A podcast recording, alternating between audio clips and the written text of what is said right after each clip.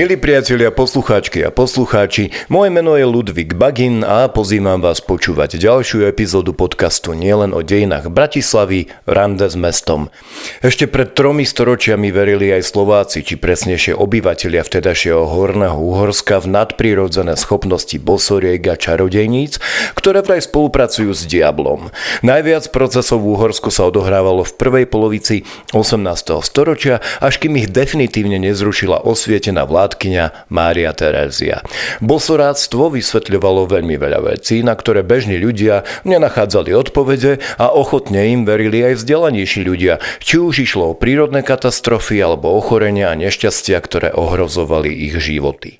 Mnoho žien obvinených z bosoráctva bolo kruto mučených a väčšinou skončili zaživa upálené. 24. mája 1602 si pripomenieme 420 rokov od upálenia prvej bratislavskej bosorky Agáty Barlobášovej, rodenej Tótovej z podunajských biskupíc. Údajne udržiavala styky so zlým duchom a vo výpovedi získanej tortúrou uviedla, že diabol ju navštevovali v posteli a za prítomnosti vlastného manžela. Na svetu Luciu sa Agata upísala diabolskému spolku, za čo dostala schopnosť lietať na metle. Predstavme si. Pri mučení uviedla ešte ďalšie dve desiatky svojich magických skutkov. Ako vznikol tento bosorácky mýtus? Prečo prerástol do krvavého prenasledovania a masovej hystérie? Koľko bosoriek žilo v Bratislave a ako vyzerali procesy s nimi na našom území? Tak som veľmi rád, že tieto témy nám objasní vynikajúca popularizátorka histórie a spisovateľka pani Tünde Lendelová, doktorka kandidátka vied, ktorá je vedúcou oddelenia novovekých dejín Historického ústavu Slovenskej akadémie vied. Vítajte, pani Lendelová. Dobrý deň, prajem. Musím na úvod spomenúť, že vy sa vo vašej vedeckej práci venujete mimoriadne atraktívnym témam, ktoré priťahujú aj laické publikum. Každodenný život uhorskej šľachty, postavenie žien, stolovanie, obliekanie či výchova detí. Vydali ste viacero populárnych kníh ako napríklad Bátory, Život a smrť, Žena a právo, Život na šľachtickom dvore, či pre náš dnešný rozhovor kľúčovú knižku Bosorky, Strigy a Čarodejnice. No tak na čom pracujete aktuálne a na akú tému sa fanúšikové histórie môžu od vás tešiť? E, momentálne pracujeme na úplne serióznej práci a to je vedeckej publikácii, to Syntéza Slovenska v ranom novoveku. Mm-hmm. Takže momentálne toto mi zabera celý čas ale pri tom výskume, keď človek sa hrabe v archíve, nachádza tam také zaujímavé veci, že potom, keď si to tak vždy odložím, sa mi nakopí a potom dosajem a napíšeme nejakú knižku, či už sama, alebo aj s kolegyňou som e, mala veľmi dobrú skúsenosť. Takže tém máme obidve, teda veľmi, veľmi veľa. Uvidíme, čo z toho čo nám dovolí čas, že čo budeme vedieť vedľa tej vedeckej serióznej práce napísať aj z tohto, povedzme, takého atraktívnejšieho žánru, pretože E, napríklad všetky tie témy, ktoré ste aj menovali, o ktorých ste hovorili, e, sú legitímne. Napríklad v západnej historiografii to má obrovskú e, popularitu, je o to veľký záujem nielen u profesionálov, ale predovšetkým u laického publika, u laikov. A ja si myslím, že to je práve tá cesta, ako dostať ľudí k tomu, aby sa zaujímali o históriu. Pretože tieto témy sú tie, ktoré vás zavedú do, ktoré vám postavia nové otázky, ktoré proste zbudia vašu zvedavosť a, a už potom sa pozriete aj na iné témy, povedzme vážnejšie, uh-huh. o vojne, o politike a tak ďalej a tak ďalej. No tak presahy do súčasnosti by sme podľa mňa našli a však samozrejme prenasledovanie čarodeníc, to je, to je tá téma, ktorej sa dnes budeme prevažne a pregnantne venovať. Tak to bol církevno-svetský boj proti bosorkám a veľa ľudí si to spája so stredovekom, ale išlo vlastne o novoveku záležitosť paradoxne. Tak čo bolo vlastne príčinou toho spustenia inkvizičných procesov v Európe počiatkom 16. storočia aj na území dnešného Slovenska? A boli vôbec tie procesy v Uhorsku a v Európe niečím odlišné? Je to síce, ako ste správne povedali, vec, ktorá v tej najväčšej miere naozaj prepukla, alebo bola najviac markantná v ranom novoveku, teda od 16. storočia do 18. Ale bosorky poznáme už o stredoveku a vlastne, keď sa pozrieme len na Uhorsko, tak už v prvých zákonníkoch uhorských kráľov sa stretávame s bosorkami alebo strigami, ktoré vlastne boli ženy, predovšetkým ženy, ktoré mali ešte stále vzťah k tým starým pohanským náboženstvám a praktizovali rôzne úkony magické a e, rôzne také úkony, ktoré neboli kompatibilné s nastupujúcim kresťanstvom. Takže v podstate aj v tých zákonníkoch sú navrhávané tresty pre tieto ženy. Samozrejme boli veľmi mierne, keď sa pozeráme na e, tú honbu na bosorky o niekoľko storočí neskôr, pretože bolo to napomenutie, napomenutie kňazom a potom, keď už niektorá z tých žien veľmi, veľmi často e, prevádzala tieto magické úkony a nechcela sa polepšiť, tak jej povedzme vypálili žeravým kľúčom nejaké znamenie. Hm. Takže e, neboli to také perzekúcie, ako ako potom vznikali neskôr. Nuž, e, dôvod, prečo sa e, začali tieto honby na bosorky, je veľmi ťažko povedať konkrétne jeden alebo dva dôvody, pretože každý ten proces, ktorý vlastne poznáme, či už zo zahraničia alebo z Uhorska je nejakým spôsobom špecifický a majú aj veľa mnoho e, spoločných znakov. Určité tie e, nejaké tie vzorce, ale tie vyplývajú predovšetkým z vypočúvania, pretože tí vyšetrovatelia alebo inkvizítori, podotýkam, že e, inkvizitor je ako vyšetrovateľ. V Uhorsku inkvizícia ako taká nepôsobila na rozdiel od mm. ostatných krajín, povedzme v západnej Európe. Ale inkvizícia samo o sebe znamená vyšetrovanie. Takže pri, tej, pri tom vyšetrovaní e, vlastne boli dopredu položené otázky, na ktoré odpovedali jednak tí obvinení a jednak aj svetkovia. Takže vlastne tie, tie formulácie, alebo vlastne sa to všetko opakovalo, pretože tí ľudia si medzi sebou povedali a tie stereotypné nejaké predstavy existovali. Je veľmi zaujímavé, že e, v Uhorsku tie procesy s bosorkami, ak ich teda čítame tie texty, ktoré sa zachovali, tak spočiatku sú veľmi mierne. Naozaj tam ide o nejaké susedské nezhody, o nejaké e, ohovárania a proste takéto medziľudské nejaké e, hádky a ne, nezrovnalosti.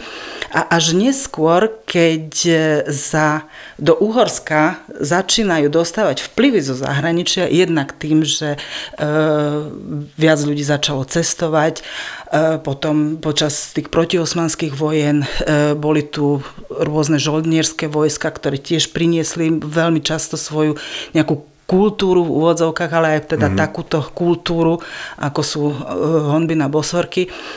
Proste tá mobilita ľudí a tá vyššia vzdelanosť potom začala vlastne kopírovať tie vzorce a začali sa aj u nás objavovať rôzne sabaty, ktoré predtým vôbec sa nikto nevedel o tom, že by posorky lietali na sabaty.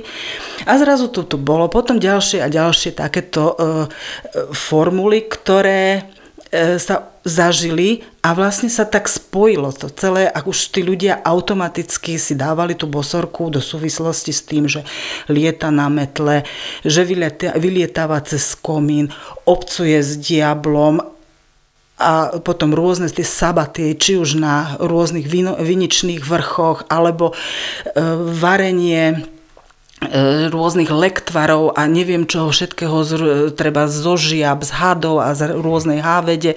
A vlastne tieto veci sa opakujú a tým stonásobným opakovaním sa aj šíria a nakoniec sa stávajú pravdou. Samozrejme, opäť pravdou v úvodzovkách. Ono to asi aj veľmi silno súvisí s, s postavením žien e, v tej dobe, či už v stredoveku, alebo teda aj v novoveku. Ale zaujímalo by ma, sú známe procesy s mužmi, čarodejníkmi a bosorákmi? Áno, samozrejme. sú bosoráci, e, tiež aj muži boli teda obviňovaní z bosoráctva. E, je samozrejme veľký rozdiel medzi tým, že koľko bolo tých mužov a koľko bolo žien. V Uhorsku je to asi 9 ku 1, teda asi 90% obvinených z bosoráctva boli ženy a iba 10% muži. Ale veľmi veľké bosorácké procesy sa konali napríklad vo Švajčiarsku a vo švajčiarských mestách v niektorých je tento pomer oveľa vyšší, že blíži sa k polovici že naozaj tých obvinených mužov tam bolo až skoro polovica, teda 47% približne. A v podstate tu ani nejde o to, že by až tak verili v bosorácké schopnosti tých švajčiarských mužov, ale v podstate išlo o to, že tí muži boli prevažne, prevažnou väčšinou bohatí mešťania, uh-huh. ktorí mali úžasne e, veľký majetok, e, na ktorý si niekto robil zálusk. A veľmi veľa procesov všade po celej Európe e, práve vzniká aj z takýchto pohnutok, že niekto sa ulakomí na majetok toho druhého a narieknúť niekoho z bosoráctva bolo veľmi jednoduché a nebolo to veľmi treba ani dokazovať. Mm-hmm.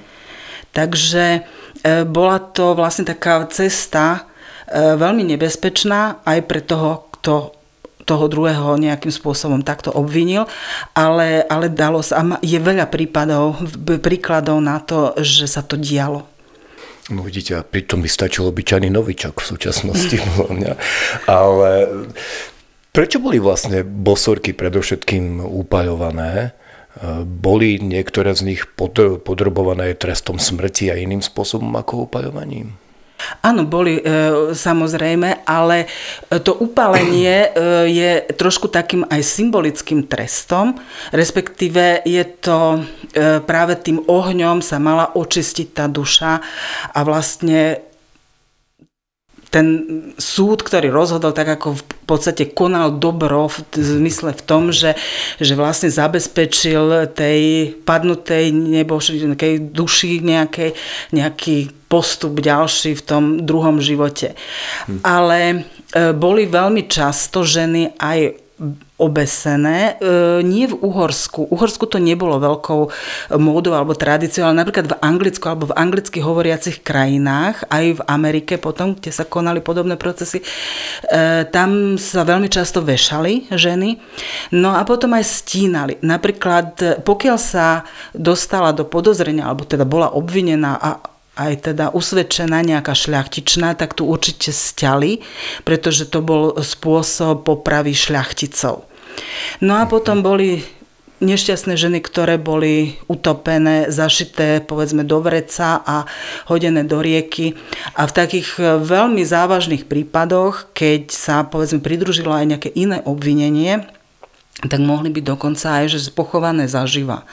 Takže naozaj všetky tieto e, ženské tresty sa mohli aplikovať. Veľmi často to bolo, zálež, záležalo aj od toho, že aká bola prax v danom povedzme meste alebo v tom danom regióne, že pokiaľ ten kád bol naozaj majster v tí, stínaní, tak radšej nechali tú bosorku stiať, už len preto, že to bolo trošku lacnejšie ako príprava obrovskej hranice. Lebo to naozaj aj tieto také prízemné finančné dôvody mohli zohrávať úlohu, že koľko to mesto bolo ochotné dať na popravu, lebo samozrejme za to sa tiež platilo nielen katovi, ale však aj ten materiál, ktorý spálili, tak bolo treba tam pripraviť, kúpiť.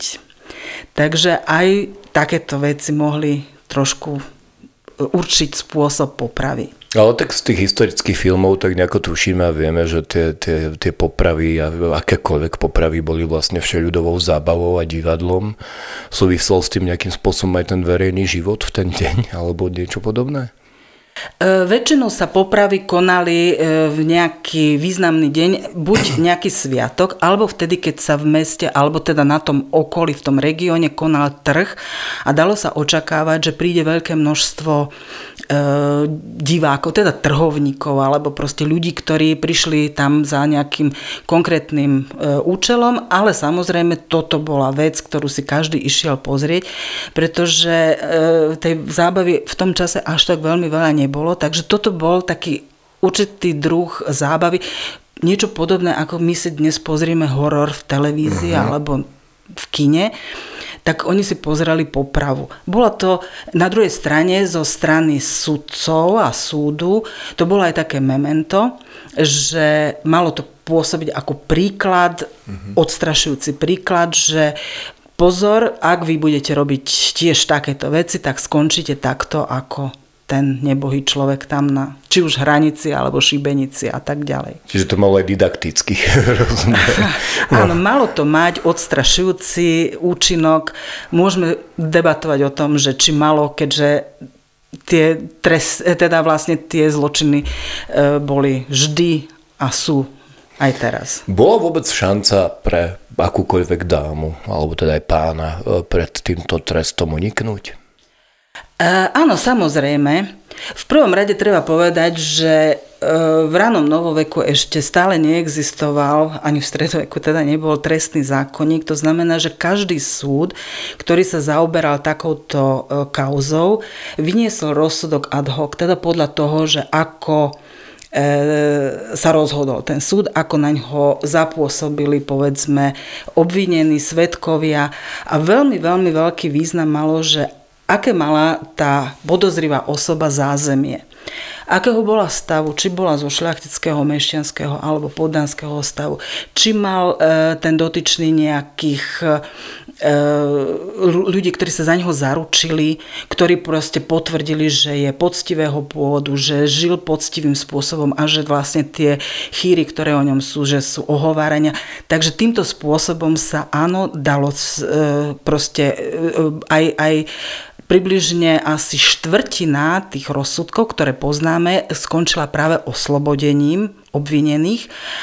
A e, po prípade aj boli samozrejme udelené aj menšie tresty, ako či už finančné alebo fyzické, že ich niekoľkokrát riadne e, vyšibali metlov alebo palicou, ale nie, samozrejme, naozaj nie v každom prípade došlo k trestu smrti. Uh-huh. Približne z tých procesov, ktoré poznáme a ktoré už prakticky skoro všetky poznáme, ktoré sa konali na území Uhorska, tak môžeme odhadom tak povedať asi jednu štvrtinu uh, procesov, teda v jednej štvrtine procesov bol vynesený hrdelný rozsudok.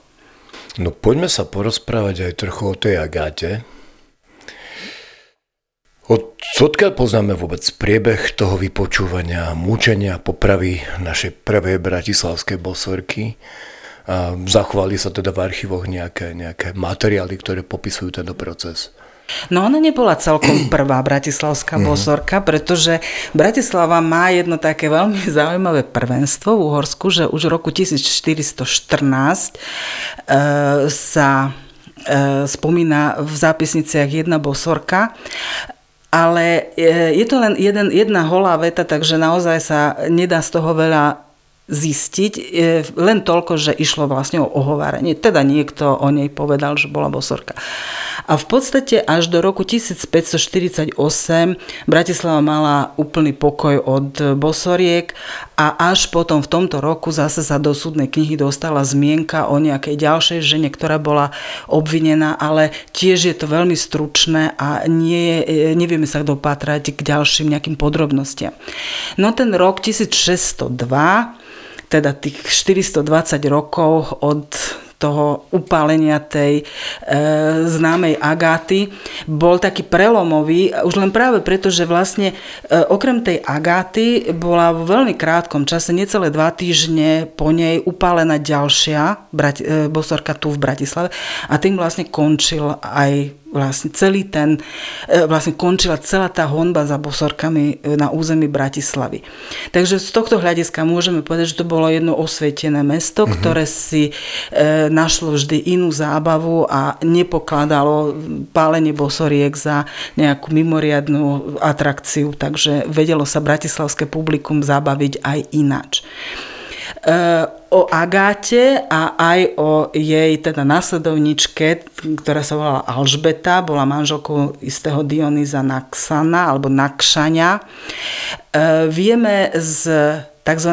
Urgichtbuchu, ktorý je trestná kniha, ktorá sa od konca 16. Eh, storočia viedla pre Bratislavu a do tej sa zapisovali prakticky všetky trestné činy, ktoré sa udiali na území mesta a ktoré sa dostali pred súd. Takže e, celkom presne ani v, tejto, e, v tomto Urgichbuchu nie je popísané to vyšetrovanie, ale je tam zapísané, k čomu sa Agata e, priznala. Je tam vyše 20 bodov rôznych takých prečinov, ktoré teda spáchala. A teda celý ten zápis začína tým, že, že vypovedala síce dobrovoľne, ale pri, aj pri tortúre, teda pri mučení, mm-hmm ukážte mi toho človeka, ktorý sa pri mučení neprizná. Jasne. Takže naozaj tie, tie uh, veci, ktoré jej vložili do úst, uh, ktoré, na ktoré sa tí vyšetrovateľia konkrétne pýtali, tak pre zmučenú, zbytú dolámanú osobu bolo naozaj najjednoduchšie prikyvnúť na všetko a čakať tú úľavu, či už nejakým spôsobom smrti. Týmto ste mi odpovedali vlastne na tú druhú otázku, že, ktorú som mal pripravenú o ostatných bosorkách na území Bratislavy. Som veľmi rád, že sme takéto mesto. Uh, ale to je len Bratislava sama ako mesto, lebo e, ako stolica uh-huh. až taká benevolentná ja, zase nebola. E, máme veľmi, vyše 40, myslím, že 42 známych procesov a keď nepôjdeme ďaleko, tak máme Pezino, kde boli napríklad v Šamoríne boli, dokonca v Šamoríne bol ten tzv. monster proces, ktorý začal len obvinením jednej ženy a proste sa to rozvinulo. Jedna žena udávala druhú a proste z vznikla taká neprehľadná zmeť e, obvinených, obžalovaných a narieknutých a až nakoniec teda popravili len jednu bosorku, ale bol to teda vyslovene monster proces, niekoľko, vyše 100 tých obvinených. A to nebol jeden, v Šamoríne bolo viac. No a potom ešte v ďalších takýchto menších lokalitách.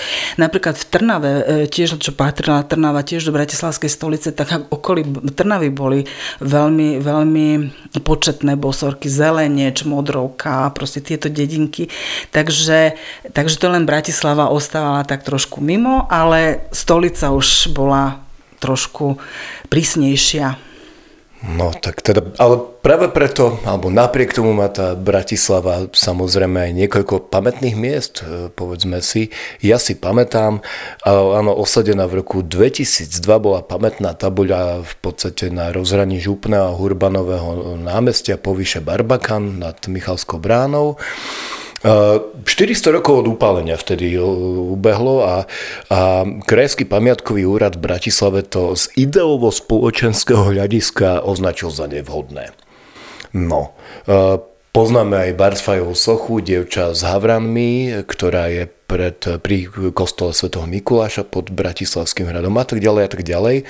No ale späť k tabuli, tá, tá tabuľka sa potom v roku 2014 zmizla, znova bola osadená e, spoločnosťou pre kultúrne dedičstvo v roku 2019. No pre mňa je toto záhadou, že s čím to súvisí, prečo im to pripadalo kultúrno-spoločensky nevhodné už teda v časoch veľkej demokracie v roku 2002. Je pre vás podľa vás dôležité e, mať práve aj takéto pamätníky, venovať pamätníky aj týmto dámam, úpalným bosorkám? Prečo by sme si vlastne mali doteraz pripomínať tieto procesy spred 400 rokov? E, my môžeme polemizovať o tom, v akej forme je pamätník vyrobený. Môžeme polemizovať aj o tom, kde je umiestnený, že či je to vhodné na tom konkrétnom mieste alebo nie. Ale rozhodne by som nepolemizovala o tom, či takéto pamätníky treba alebo netreba, pretože e, ľudstvo počas svojej dlhej histórie napáchalo toľko zla a stále dookola pácha tie isté alebo podobné zlé veci. E, e, naozaj sa, ja niekedy mám taký zlý pocit ako historička, že, že hovorí sa, že história je magistra vitae a že teda učiteľkou života, ale pre Boha, kto sa už z tej histórie naučil, prečo stále opakujeme tie isté chyby. A každá e, takáto e, vec by sa mala pripomínať, aby ľudstvo nezabudlo na to, že či už ide o ľudskú hlúposť, či o zlo, ľudskú zlobu, alebo už hociaký iný dôvod, tak e, padli za obeď v podstate nevinní ľudia. Mm-hmm. A to sa týka takisto pamätníkov, hociakých iných. Napríklad pamätník holokaustu nikto nespochybňuje.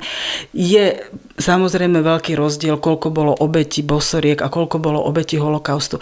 Ale v princípe ide naozaj o to, že tu umierali nevinní ľudia. Tak a mali by sme si to pamätať a neopakovať podobné mm-hmm zločiny proti ľudstvu. Takže ja si myslím, že áno, takéto pamätníky majú svoje miesto a sú potrebné.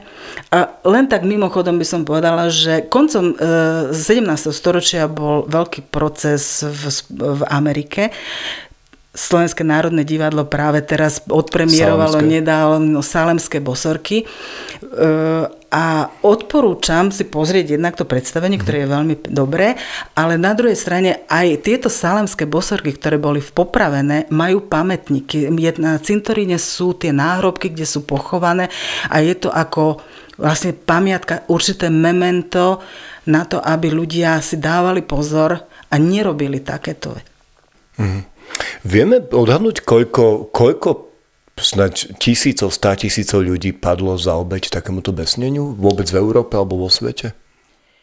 E, veľmi ťažko sa odhadujú, pretože napríklad, e, keď len to konkrétne, tá malá časť Európy, teda to bývalé Uhorsko, tak máme veľmi veľa zachovaných tých procesov, približne 2000, čo keď si to rozpočítame na tých 250 rokov, čo sa konali tieto procesy, tak sa nám môže zdať, že to nie je až tak veľa. Mm. A mhm. naozaj to nie je až tak veľa, e, keď to porovnáme treba so Švajčiarskom, alebo s Francúzskom, mm. alebo so Škótskom. Ale v mnohých týchto prípadoch my nepoznáme rozsudok. Mm-hmm. Že nevieme, ako vlastne sudcovia rozhodli, že či teda boli tí ľudia popravení alebo neboli. A toto vlastne platí veľmi často aj pre e, ostatné procesy v ostatných častiach Európy. E, pôvodne pred niekoľkými desaťročiami sa odhadovalo, že bolo 2 milióny e, obetí, e, teda honby na bosoriek, ale to je e, veľmi, veľmi nadsadené číslo, ale podľa tých novších výskumov a medzičasom sa otvorili aj vatikánske archívy, takže aj odtiaľ novšie pramene sa dostali na svetlo sveta. Takže odhaduje sa to na 100 100 tisíc plus minus alebo viac ako 100 tisíc.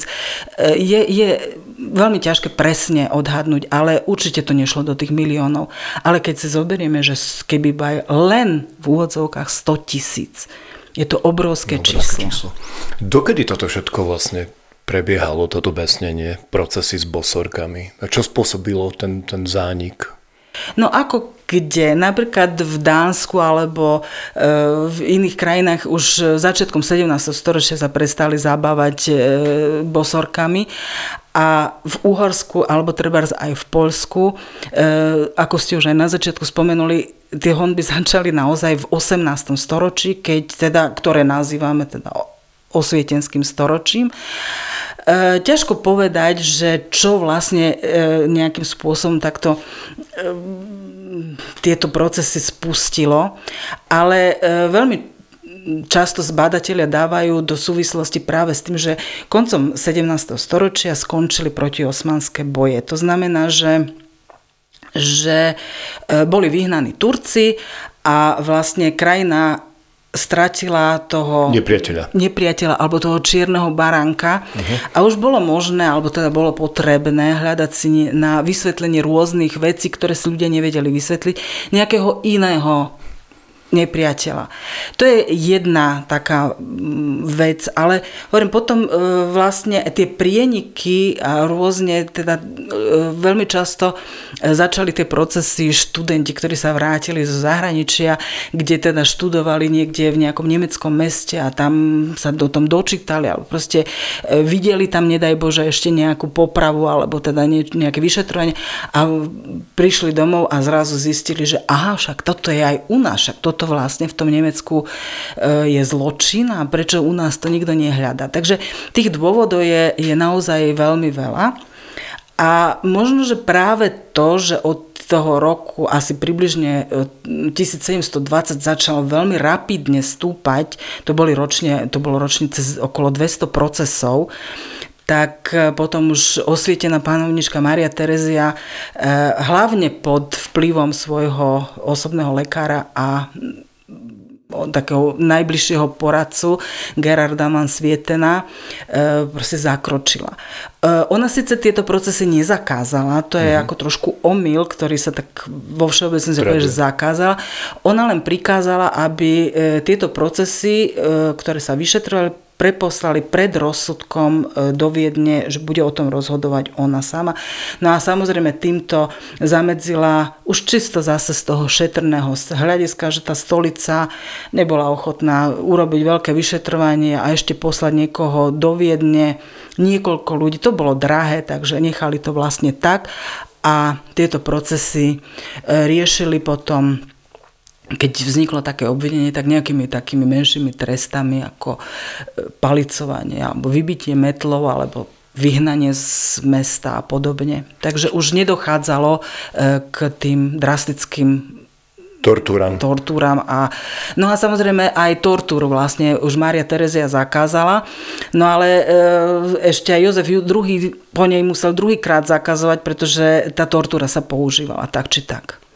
A Jozef II bol pritom už samozrejme no, osvietený no, áno, tak Jozef II už bol úplne ako iný, iný level. Trochu ste ma zaskočili práve tými študentmi, ktorí, ktorí chodili do Nemecka, však prevažne luteráni, pre, vtedy na tú dobu asi osvietení ľudia a prinášali predsa len túto, túto vec. E, kto vlastne boli tí sudcovia, ktorí, ktorí tieto bosorky súdili a ktorí sa im venovali, dajme tomu? V Uhorsku sa e, tieto prípady riešili pred každým typom súdu. To znamená, že e, či už to bol súd meský, alebo stoličný, alebo potom bola tzv. pánska stolica, to bolo pre vidiecké obyvateľstvo. Takže fakticky e, ten súd, ktorý bol kompetentný na tom danom regióne. To znamená, že boli tam ľudia, ktorí e, boli e, z miesta, ktorí boli povedzme obyvateľmi a mešťaniam, alebo boli teda obyvateľmi toho regiónu. E, väčšinou už v tom 17. 18. storočí to boli už aj študovaní ľudia, mm-hmm. že to aj právnicky vzdelaní ľudia. No a vlastne potom tam bolo zo pár prísediacich, ktorí teda nemuseli byť tak vysoko vzdelaní, ale teda to bol tam vox populi, alebo teda ako podporný nejaký mechanizmus, aby ten súd mal zastúpenie. Takže v podstate tí sudcovia boli viac menej e, laickí ľudia, aj e, keď mnohí z nich mali e, právnické vzdelanie. Mhm. Vy ste hovorili k začiatku, že v podstate tam neboli žiadne dôkazy, samozrejme, tak aké sú dôkazy voči bosoráctvu, ale to boli, naznačili ste aj to, že to boli väčšinou ženy obviňované, ohovárané, alebo nie, niekomu, niekto fakt zavidel susedovi kravu, ale kto boli vo všeobecnosti bosorky? No boli to ženy, predovšetkým ženy, ale aj muži, veľmi často tí, ktorí sa lie, e, venovali liečiteľstvu. E, nemusíme mať žiadne ilúzie o tom, že ak bola ako zdravotná starostlivosť, to je vlastne aj taký proste nevhodný výraz pre toto obdobie. Mm-hmm. V podstate ľudia nemali inú možnosť len sa liečiť buď sami, alebo sa obrátiť o pomoc k nejakému liečiteľovi, k bylinkárke a tak ďalej. No a teraz kto lieči? Tak môže byť úspešný a môže byť aj neúspešný.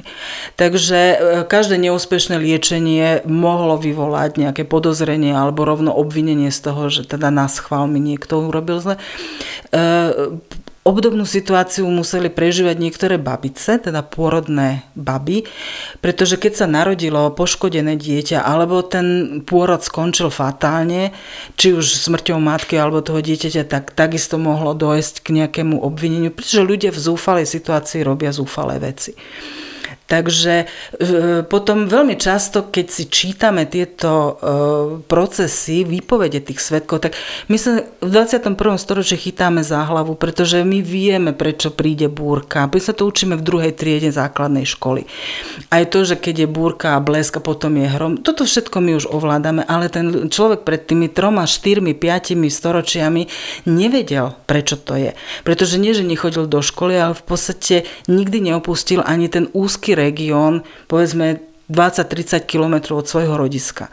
Takže tá nevzdelanosť u tých ľudí bola e, veľmi, veľmi vysoká a samozrejme nevzdelaný človek sa podstatne lepšie ovláda a podstatne ľahšie e, uverí tomu, čomu je predostrené niekým, kto je pre neho autoritou.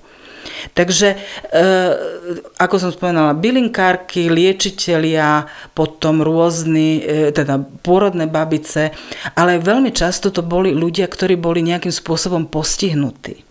Stačilo, že bol niekto ríšavý. Uh-huh. Alebo mal hrb, škuľavé oči, e, konskú nohu a teda a teda je množstvo rôznych takých fyzických deformácií, ktoré e, tí ľudia proste vyhodnotili ako, že aha, že to, má, to je akože proste diabolských.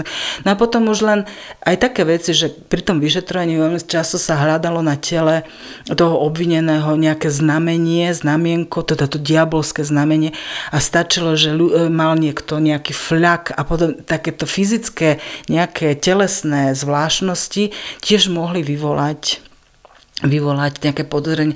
No a potom je dosť veľká skupina ľudí, ktorí boli nejakým spôsobom psychicky postihnutí mentálne nejak. A vlastne e, sami sa chválili nejakými vlastnosťami, e, ktoré samozrejme nemali, ale si ich nejakým spôsobom sugerovali. Takže e, tá škála je naozaj veľká, ale prevažná väčšina tých obvinení vznikla naozaj z tých bežných medziľudských vzťahov. Či už susedia sa pohádali len preto, že že e, sliepka preletela cez plod a vyhrabala tam nejakú zeleninu. A to už stačilo na to, aby proste si začali nadávať, ohovárať a podobne. Takže e, veľmi často rodinné vzťahy medzi manželmi, medzi vlastnými, nevlastnými deťmi a ro, vlastným, nevlastným rodičom. Takže naozaj nájdeme tú ľudskú zlobu aj tú ľudskú hlúposť všade. A to je jedno, či teda boli šľachtici, alebo či to bol ten posledný želiard najchudobnejší. No ja si myslím, že žijeme v časoch, kedy by sa za bosoráka alebo bosorku mohol považovať takmer každý. Tak e, ja vám, ja vám ďakujem za vašu príjemnú e, bosoradskú návštevu dnes u nás v štúdiu a za nádherný a veľmi, veľmi inšpiratívny rozhovor. Ďakujeme pani Tunde Lendelovej, ďakujem ešte raz. A ja ďakujem za pozvanie. No a budeme sa tešiť niekedy e, na budúce a s vami, vážení poslucháči, sa pre tentokrát lúčime. No a bosorujeme vám príjemný mesiac a stretneme sa takto v júni pri ďalšom podcaste. Dovidenia, do počutia. Dovidenia, do počutia.